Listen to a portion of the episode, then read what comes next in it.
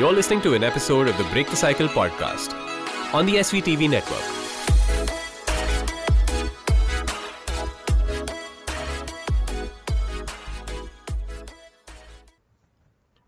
Ladies and gentlemen, welcome to the Break the Cycle podcast. I never got around to telling you guys what I had been up to uh, when I kind of took the downtime from the podcast. Uh, I've been pursuing a health and wellness coach certification. It's something that I have been interested in for a while, given my interest in all things related to physical and mental wellness and fitness.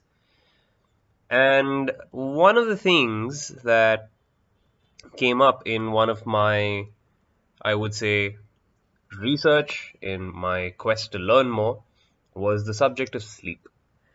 Now, modern day living has led us to believe that you sleep when you're dead because you've got all these goals to achieve and uh, you gotta hustle and grind and nothing wrong with that. That's you gotta do what you gotta do. Uh, but if you're gonna compromise on your sleep to do all of that or you know with with your night outs and everything as well you're in for a whole bunch of trouble and I found that out with my discussions with uh, Rajput, he who is my guest for today's show. Apramay is a sleep coach. He's based out in New Delhi.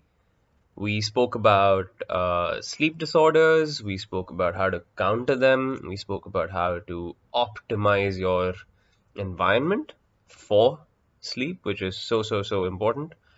Uh, and how the hell he decided to become a sleep coach because I've never heard of such a thing. Anyway, uh, this one is short, sweet, really actionable uh, advice from Apramay. I really hope you enjoy it. Uh, hit me up if you have any questions. I've left his uh, contact details in the show notes in case you want to reach out to him for all things related to sleep. All right. I hope you guys enjoy the show. See ya. And we're on. How are you doing, Apramay? Hey, how are you, Adam? Very well. I think we've had one conversation before this where I was basically uh, looking at your profile and going, I am very interested because I've never seen, I've never heard of a sleep coach in India. Yeah, I know. I get that quite a bit. So it's good to be in a space where uh, you know a lot of people aren't there. So Uh-huh. uh, it's an interesting space to be in. So I'm sure through this conversation, you'd get to know, know a lot about what sleep is and you know the whole areas how it's impacting people. But I am I'm also exceptionally excited. on your podcast as well. So it's uh, it's a good opportunity to be interacting with you, and uh, it should be a fun conversation. Yeah. Oh, yes. I am very, very, very excited about this. So, Apramay, just for uh, everyone here, uh, could you tell us a little bit about yourself? How you got into, how you became a sleep coach for starters? Like, what, what brought that on? yeah, it's a funny story actually. You know, like uh, a decade ago, like I would have never thought I'd be in this position, honestly. Uh-huh. So, uh, but long story short, like I come from a family of doctors, and my father's actually been practicing sleep medicine for nearly three decades now. So I've always heard about his stories, about him treating some of his patients, and you know how they sort of uh, came up to him and they're like, "You've just changed our lives just by addressing some sleep-related issues." So that was like my first introduction, nearly about a decade ago. Mhm. But then, yeah, I mean. Uh, once I completed my MBA uh, from IMT, then I thought that this is really a good opportunity to look at. So, I Mhm. mean, there were no sleep centers as such in India, hardly any sleep coaches, no, formal sleep specialists also. So, Mhm. I saw a business opportunity here, but more importantly, I saw a massive pain point for a lot of people and an opportunity to help them out. So, it's been a long journey. I've completed a few certification programs. I've run a company which manages sleep disorders for nearly eight years now. Mhm. And uh, here I am. Excellent. Um, quick question. What are the common disorders people have with sleep? Because I know of just two, possibly. Now, uh, to give you a little bit of a background on this, I have been interested in understanding all the things that look at health, and sleep is a b- huge part of it. Uh, now, of course, there's a lot of information all over the internet. Someone says sleep's really important for uh, weight loss, brain function, all those things. And there's a lot of misinformation as well that you know you can, uh, or I don't know if that's I don't know if that's misinformation uh, as such, but uh, people kind of go with if you take more power naps through the day, you don't need to take one long session of sleep. So I'm honestly really really confused. You want to break this down for me a bit? yeah. So I get that. I mean, there's a lot of information out there on the internet. Some mm-hmm. contradicts the other. But you know, the reason for that is I don't think humans have understood the complexity of sleep completely. Mm-hmm. You know, we are still in the process of learning. But right. uh, this science, this field of medicine has really evolved in the last three to five decades. You know, and it's all started from a point where something called as polysomnography tests came up. Polysomnography is basically where poly is multiple, somno is sleep, graphs are graphs. So basically now there's a technology where you can document mm-hmm. the vital organs and the functioning of these vital organs when an individual is sleeping. Okay. So these tests have been there around for a few decades now. And this is what has radically transformed sleep medicine because humans have now started to understand what really happens when we are sleeping and how it is impacting our body. Mm-hmm. And also, all the disorders and how they are manifesting have also come up in the last few decades.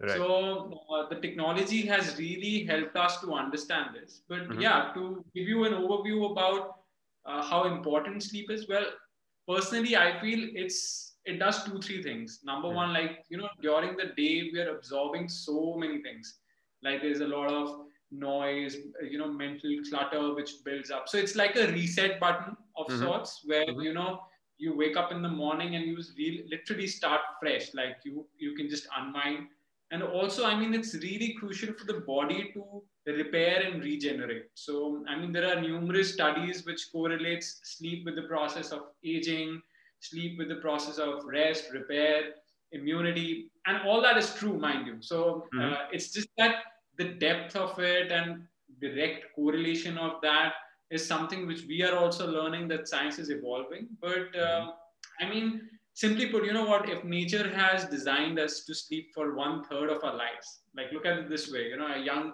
a newborn baby sleeping for literally 20 hours in a day, and an adult sleeps for somewhere between six to eight hours. So that's like one third of your lives you've slept sleeping. Yeah. And if that's an activity which you're doing, which is for a major chunk of your life, it better be important, right? so, yeah. yeah. I mean, it does help you out, and uh, a whole lot of technology is now coming in. You know, with the wearables also there, it helps you track. So, oh, wearables. Only yeah, perfect. so, yeah which is i mean okay i i do want to because we've kind of jumped into wearables i do want to ask this because uh, so i've been using this barely two weeks right? Yeah. Now me uh, as a person and i'll jump into the other questions a little later. Me as a person i end up sleeping for roughly anywhere between four to five hours and this is when my body just wakes up I go back to sleep. That's a different matter altogether. Uh, just because I don't feel fully rested. But that pattern, and, and, on some days, if I'm up within four hours, four four and a half hours, I'm I'm feeling really really good. So this whole sleep score thing makes no sense to me. Right? You want well, to make it a little easy for you. So yeah. typically, you know, adults are programmed to sleep. Uh, for one long duration mm-hmm. and maybe for a little while for a shorter duration. And our response to sleep is determined by the nature's clock. So typically, most human beings feel sleepy when the sun sets down, mm-hmm. and when the sun rises in the morning, you tend to wake up. So yeah.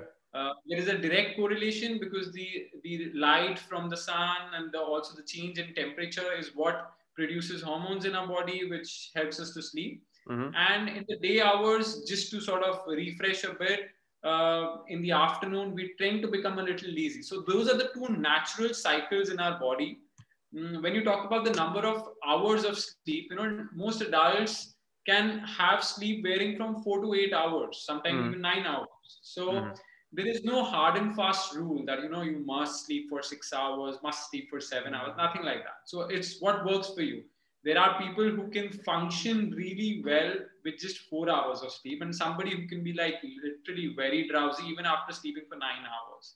So I'm so glad you put that. I'm so glad you said that. yeah so but you know in your case interestingly you mentioned that sometimes you feel like a little sluggish you want to sleep a little bit more and sometimes you're out and about so Yeah. this is a point which is really crucial you know when you're mm-hmm. looking at these fitness data and trackers what we want is consistency. So if Right. it is like you know five days of the week you're sleeping for four hours and saturday sunday when you have the opportunity you're sleeping for eight nine hours that just simply means that you are not sleeping enough on the weekdays and then you're compensating for that on the weekends. Right. so so that is not healthy. As long mm-hmm. as your sleep pattern is consistent and you are fresh you're energetic you can do your tasks even if mm-hmm. it four even if it's four hours mm-hmm. there's no problem Excellent. But uh, you mentioned an interesting thing, which is the uh, which is the circadian rhythm, which is your the Yeah. the nature's clock, right? Um, I want to talk to you about that because, in my experience, at least whatever I've been exploring so far, I feel that our circadian rhythm is a little out of whack right now. Uh, obviously, due to screens and everything as well. Uh, but then I've seen some people who um, do not prefer sleeping at night and sleep Yeah. more during the day. Yeah. Uh, now, I don't know whether that's a function of work or that's a function of, you know, just general preference, lifestyle programming, because, uh, and these are some of my friends who I've seen, say, way back in school and has continued till date, right? yeah um, how do you explain something like that though because i mean if, if- to my understanding if you're going with the circadian rhythm which is natural light sunlight you know sun goes down you feel, you feel lazy you want to fall asleep sun comes up you want to wake up which is the regular natural order of things but then you got Yeah. these anomalies in people who want to sleep who are far more active at night who are far more uh, alert at night uh, Night in the owl. yeah night owls uh, who are far more sluggish during the day and Yeah. that to me didn't make a lot of sense because i mean So- to me it just went like okay something doesn't add up Yeah. So there's some, something called as chronotypes. You know, Right. like uh, humans are divided into three or four chronotypes in broad buckets, and also each individual's productivity can vary across different number of hours. But that's a topic which is slightly away from sleep. But Mhm. uh, long story short, I mean, there are some individuals who would function better a little later in the day right and you know what they can do is they can adjust their body clock and they can you know limit the exposure of light in their lives hmm. and tailor their circadian clock according to their own i mean think of it this way you know people living in iceland for that matter you know it- Right. it's, it's cool for six months and you know the sunlight's not there too much. We are lucky to be in india you know. I mean it's a tropical country and you know uh, the variation between light in summers and winters is not too much. But if you are in the northern part of uh, the earth or you know in the, in the extreme south it could really vary between summers and winters. So oh yeah and, and and you know it does happen. I mean it's it's a known fact that in winters people feel more sluggish. They want to sleep a little bit more. Why does that happen? Because simply put there is not enough light in the atmosphere. Mhm. so we do as human beings we light is something which we do respond to.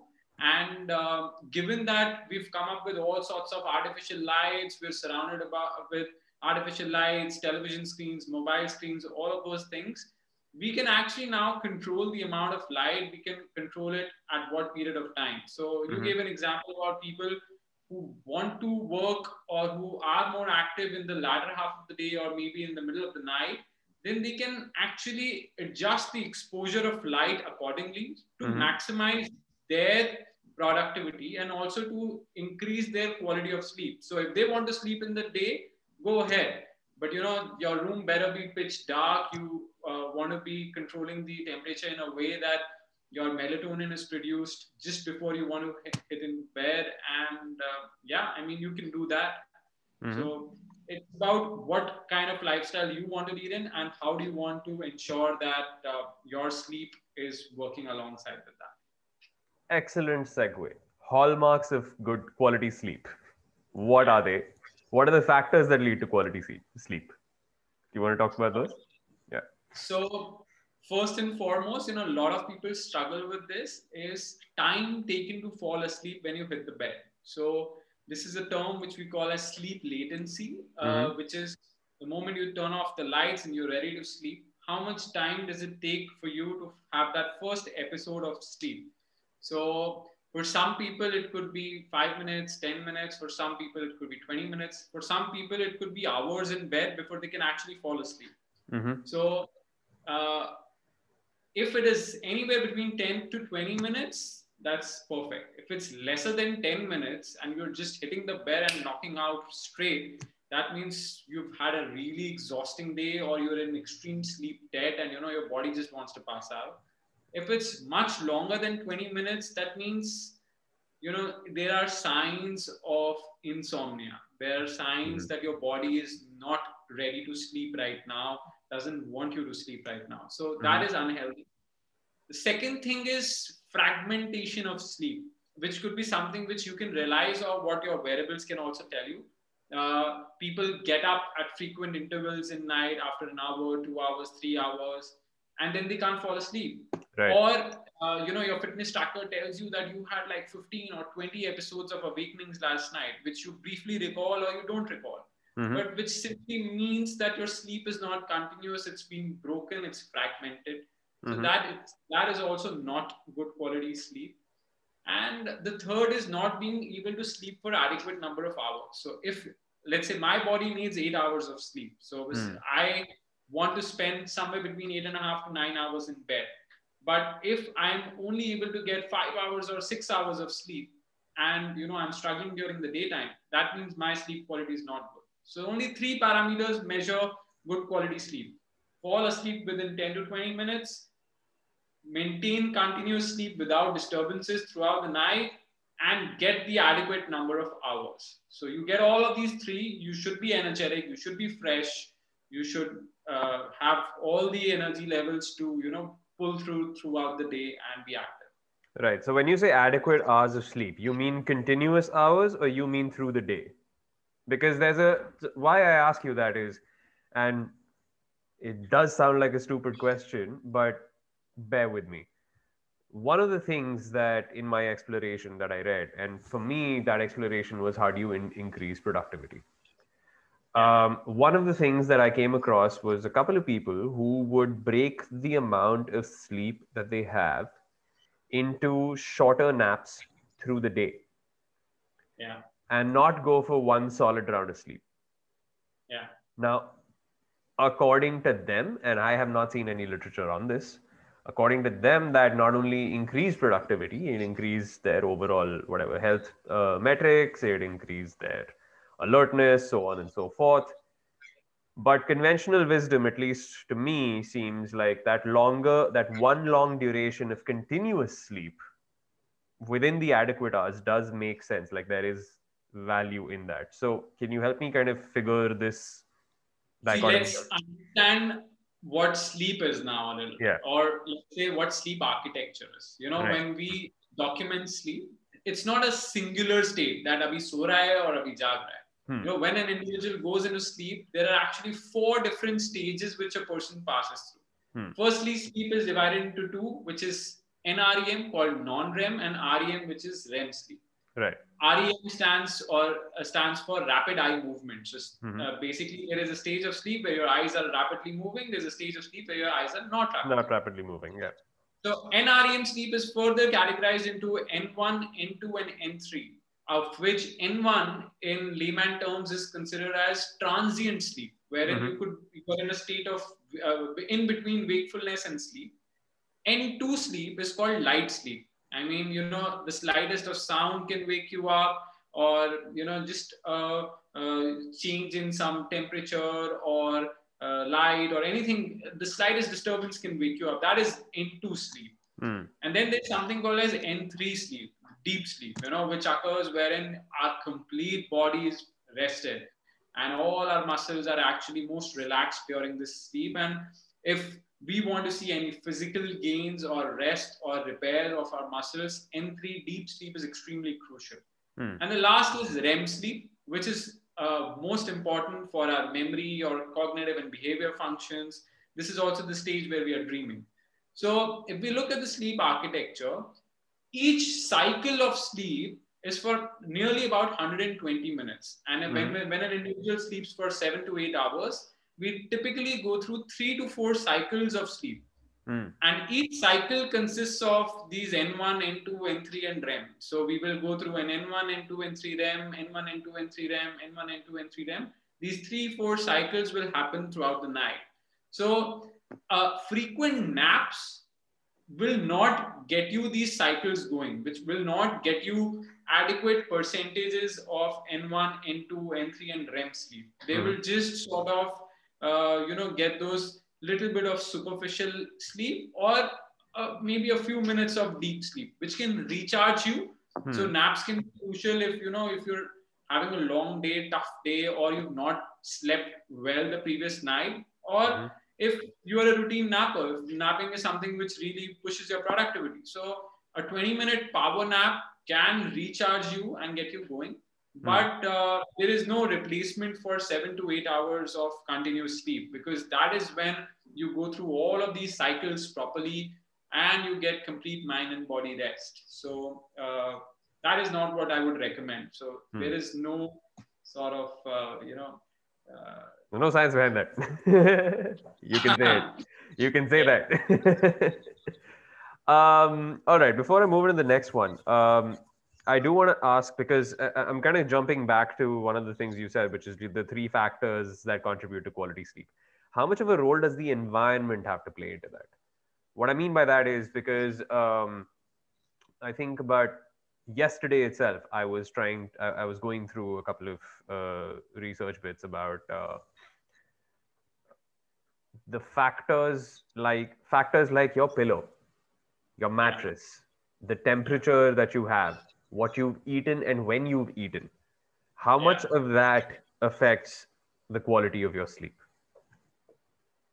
so uh, you know if you have a sleep disorder mm-hmm. let's say somebody has been diagnosed with insomnia chronic insomnia mm-hmm. and i tell him that boss it's the problem is in your pillows you know the problem is in your bed sheet right or you know you're eating the wrong stuff and that is why you cannot sleep hmm. and it's a it's a load of crap okay you know hmm. so uh, these factors which you just mentioned like lighting pillows the fragrance aroma the kind of foods you eat this can take you from an 80% to a 100% hmm. but so they aren't particularly causing a sleep disorder. They aren't mm. particularly causing a disease. But yes, in terms of your quality of sleep, they have mm. a huge role.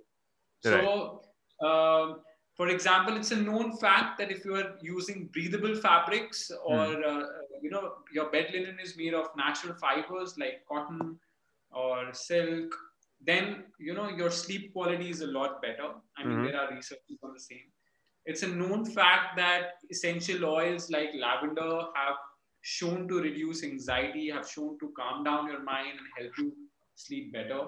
Mm-hmm. It's a known fact that uh, if you are eating foods which are rich in magnesium, maybe uh, some nuts like almonds, uh, cashews, or even bananas, uh, some fruits. So they help in you know relaxing your muscles and helping you sleep better. Uh, it's also a known fact that warm shower about 80 to 90 minutes before bedtime really helps to bring down the core temperature of your body and helps you to put it, get into sleep better. So these are a few things, a few tips are there which can really work on or really improve your quality of sleep, but only from like a 70% or an 80% to 100%. So if you want to, mm-hmm. uh, you know, our body is like a machine. Like if I if I have fitness goals and it's completely relevant for a person like you, you know, who's into martial arts and who wants to, you know, probably train people well mm-hmm. and obviously excel in their field. Like right. you need to be at your A game and you know crack all those bones which you want to the next day, then you need those you need like proper Yeah. quality of sleep. Mm-hmm. So uh, these factors would come in really important there, but Okay. uh, not from a point of view of causing a disease or an illness. Right. I want to know about the common disorders that you faced. So insomnia is one. Um, sleep apnea is the other one that I know of, which is quite interesting because I've seen some like I know two people who do have it, uh, but I've never figured out how it happens and some of the characteristics that are there. Uh, can you take me through some of the common disorders and especially these two? So uh, we've already talked about insomnia. So Yeah. inability to fall asleep, Mhm. inability to maintain sleep, or Right. inability to have the adequate number of hours of sleep. Right. All three constitute insomnia. Okay. And in order to be diagnosed, it's not like if you have two or three nights of such episodes, that's not insomnia. really. That's just probably going through a bad phase or you know having some Mhm. trouble in your heart. But if this is happening continuously for weeks and weeks, maybe three months or longer, Mhm. then yes, it could be indicative of insomnia. Mhm. Uh, this is very common. In fact, insomnia is something which a lot of people go through at separate intervals of their lives. Sometimes they overcome uh, insomnia on their own as well. Sometimes they need, need the help of medication, therapists, Mhm. whatnot. Uh, the reason for insomnia could be as simple as physical pain. Like if somebody has just gone through a surgery, there is so much pain that you're not able to sleep. Mhm. That could cause insomnia. It could be mental pain as well. You've gone through a personal distress or a very stressful period in your life which you're not able to deal with or cope up with. Mhm. That could be the reason for insomnia. Or it could be another mental disorder also, which you're probably undergoing or you have, and which could be leading to insomnia. So there are several reasons to that. It's important for us to determine the root cause and then address the root cause, and that helps in uh, aiding the treatment of insomnia. Sleep apnea is like a whole topic in itself. Interestingly, I have access to a model which should help you understand this a little better. So, this is the cross section of our face. You know, this is the nose, this is the mouth, the white portions, the tongue, and uh, we sleep like this. You know, Yeah. uh, when we are sleeping, uh, the muscles of our upper airway also relax and sleep like every other muscle groups. Mhm. So the lower jaw, which is movable, it falls backwards. The tongue also falls backwards. And the potential air space in the upper airway becomes narrow during sleep. It happens for every individual. Right. You.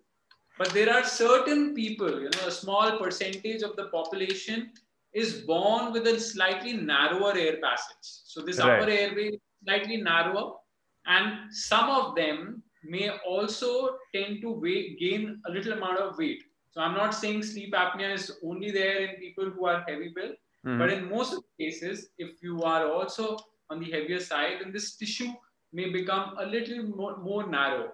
Mm. Or as you age above the age of 30 or 35, your muscles are becoming a little limp, which is causing further narrowing of this passage.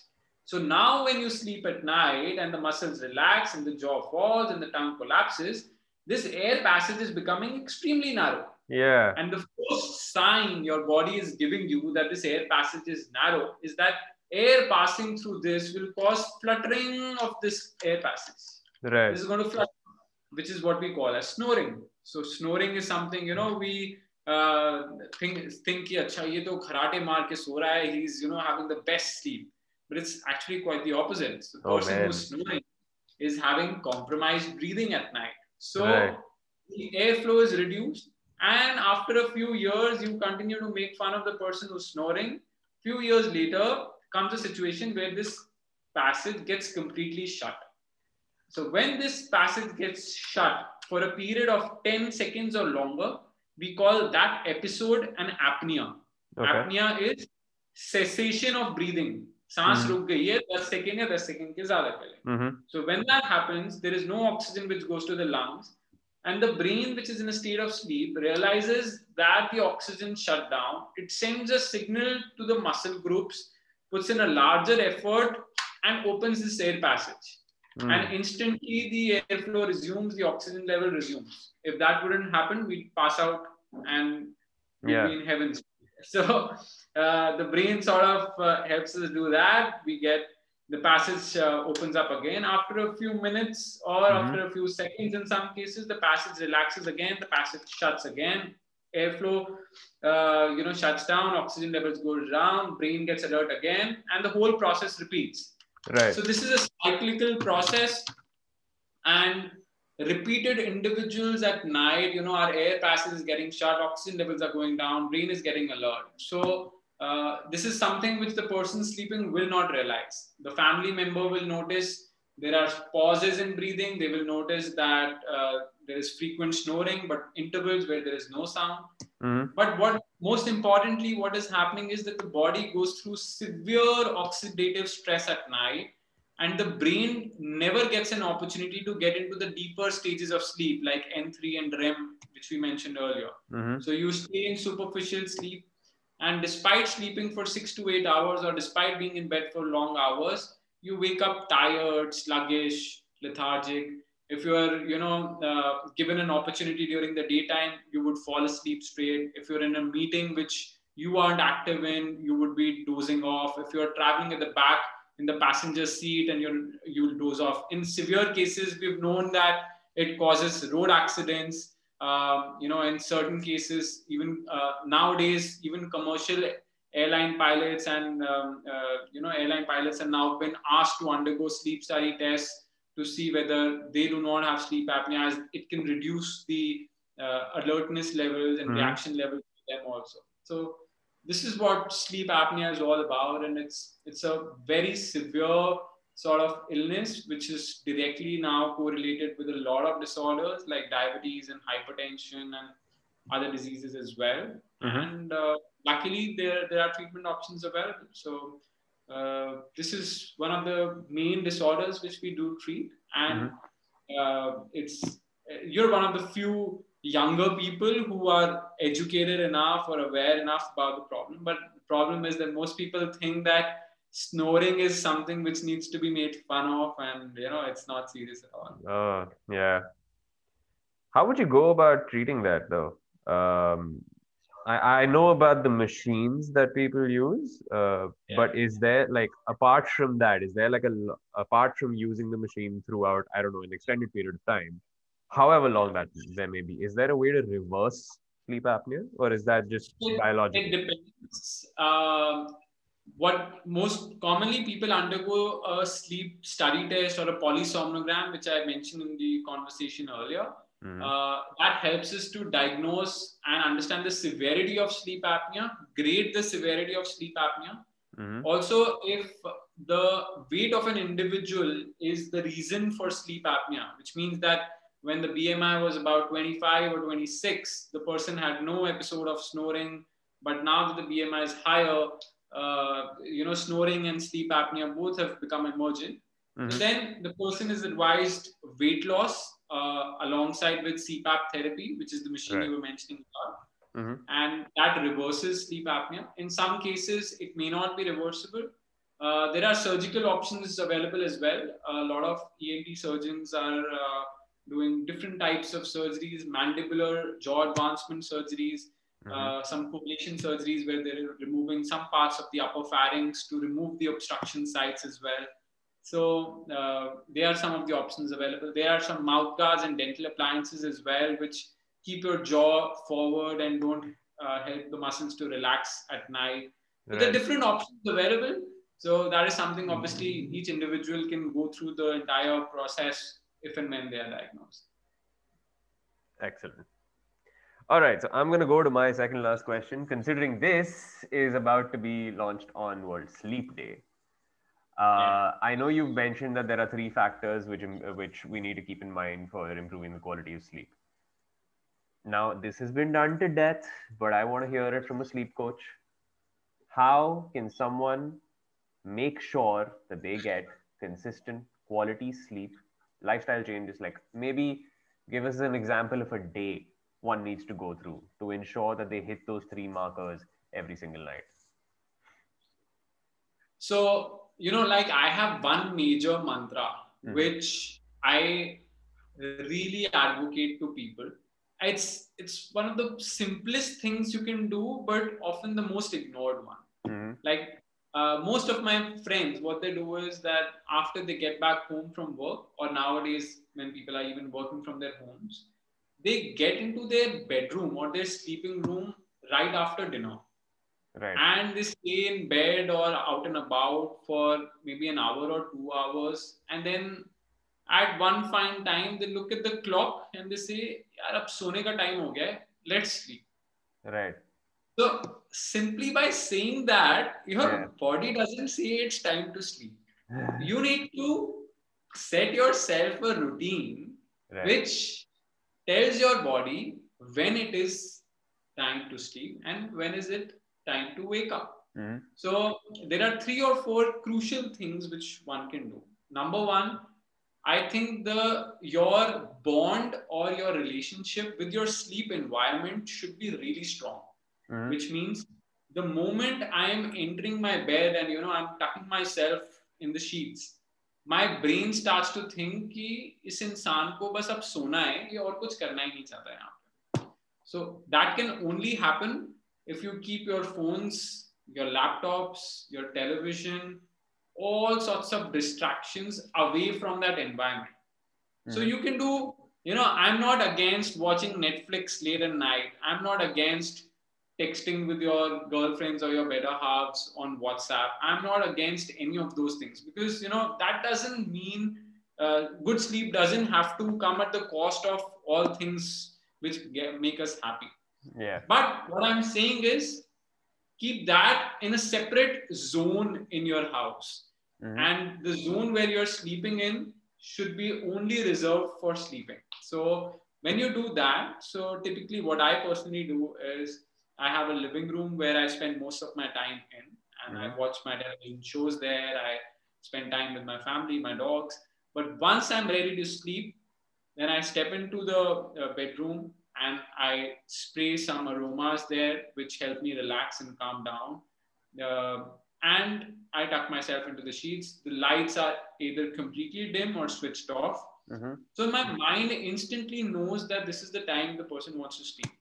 There are some days, you know, when I am going through some personal troubles as well, where I may not fall asleep instantly. Mhm. But on such days, I would never stay in bed hoping for sleep to come to me. If that happens to me, I would step out I would sort my thoughts out. I would just completely calm myself down again and then come back to my bedroom again. Mm. So, the bond which I was talking about is built only if you are sleeping in your sleep environment. If you are thinking about your troubles, thinking about your day, chatting to your bed partner, watching TV, then that bond never gets built. Mhm. The second thing is when you wake up in the morning, get the sunlight in. You know, we are lucky to have good amount of sunlight in India.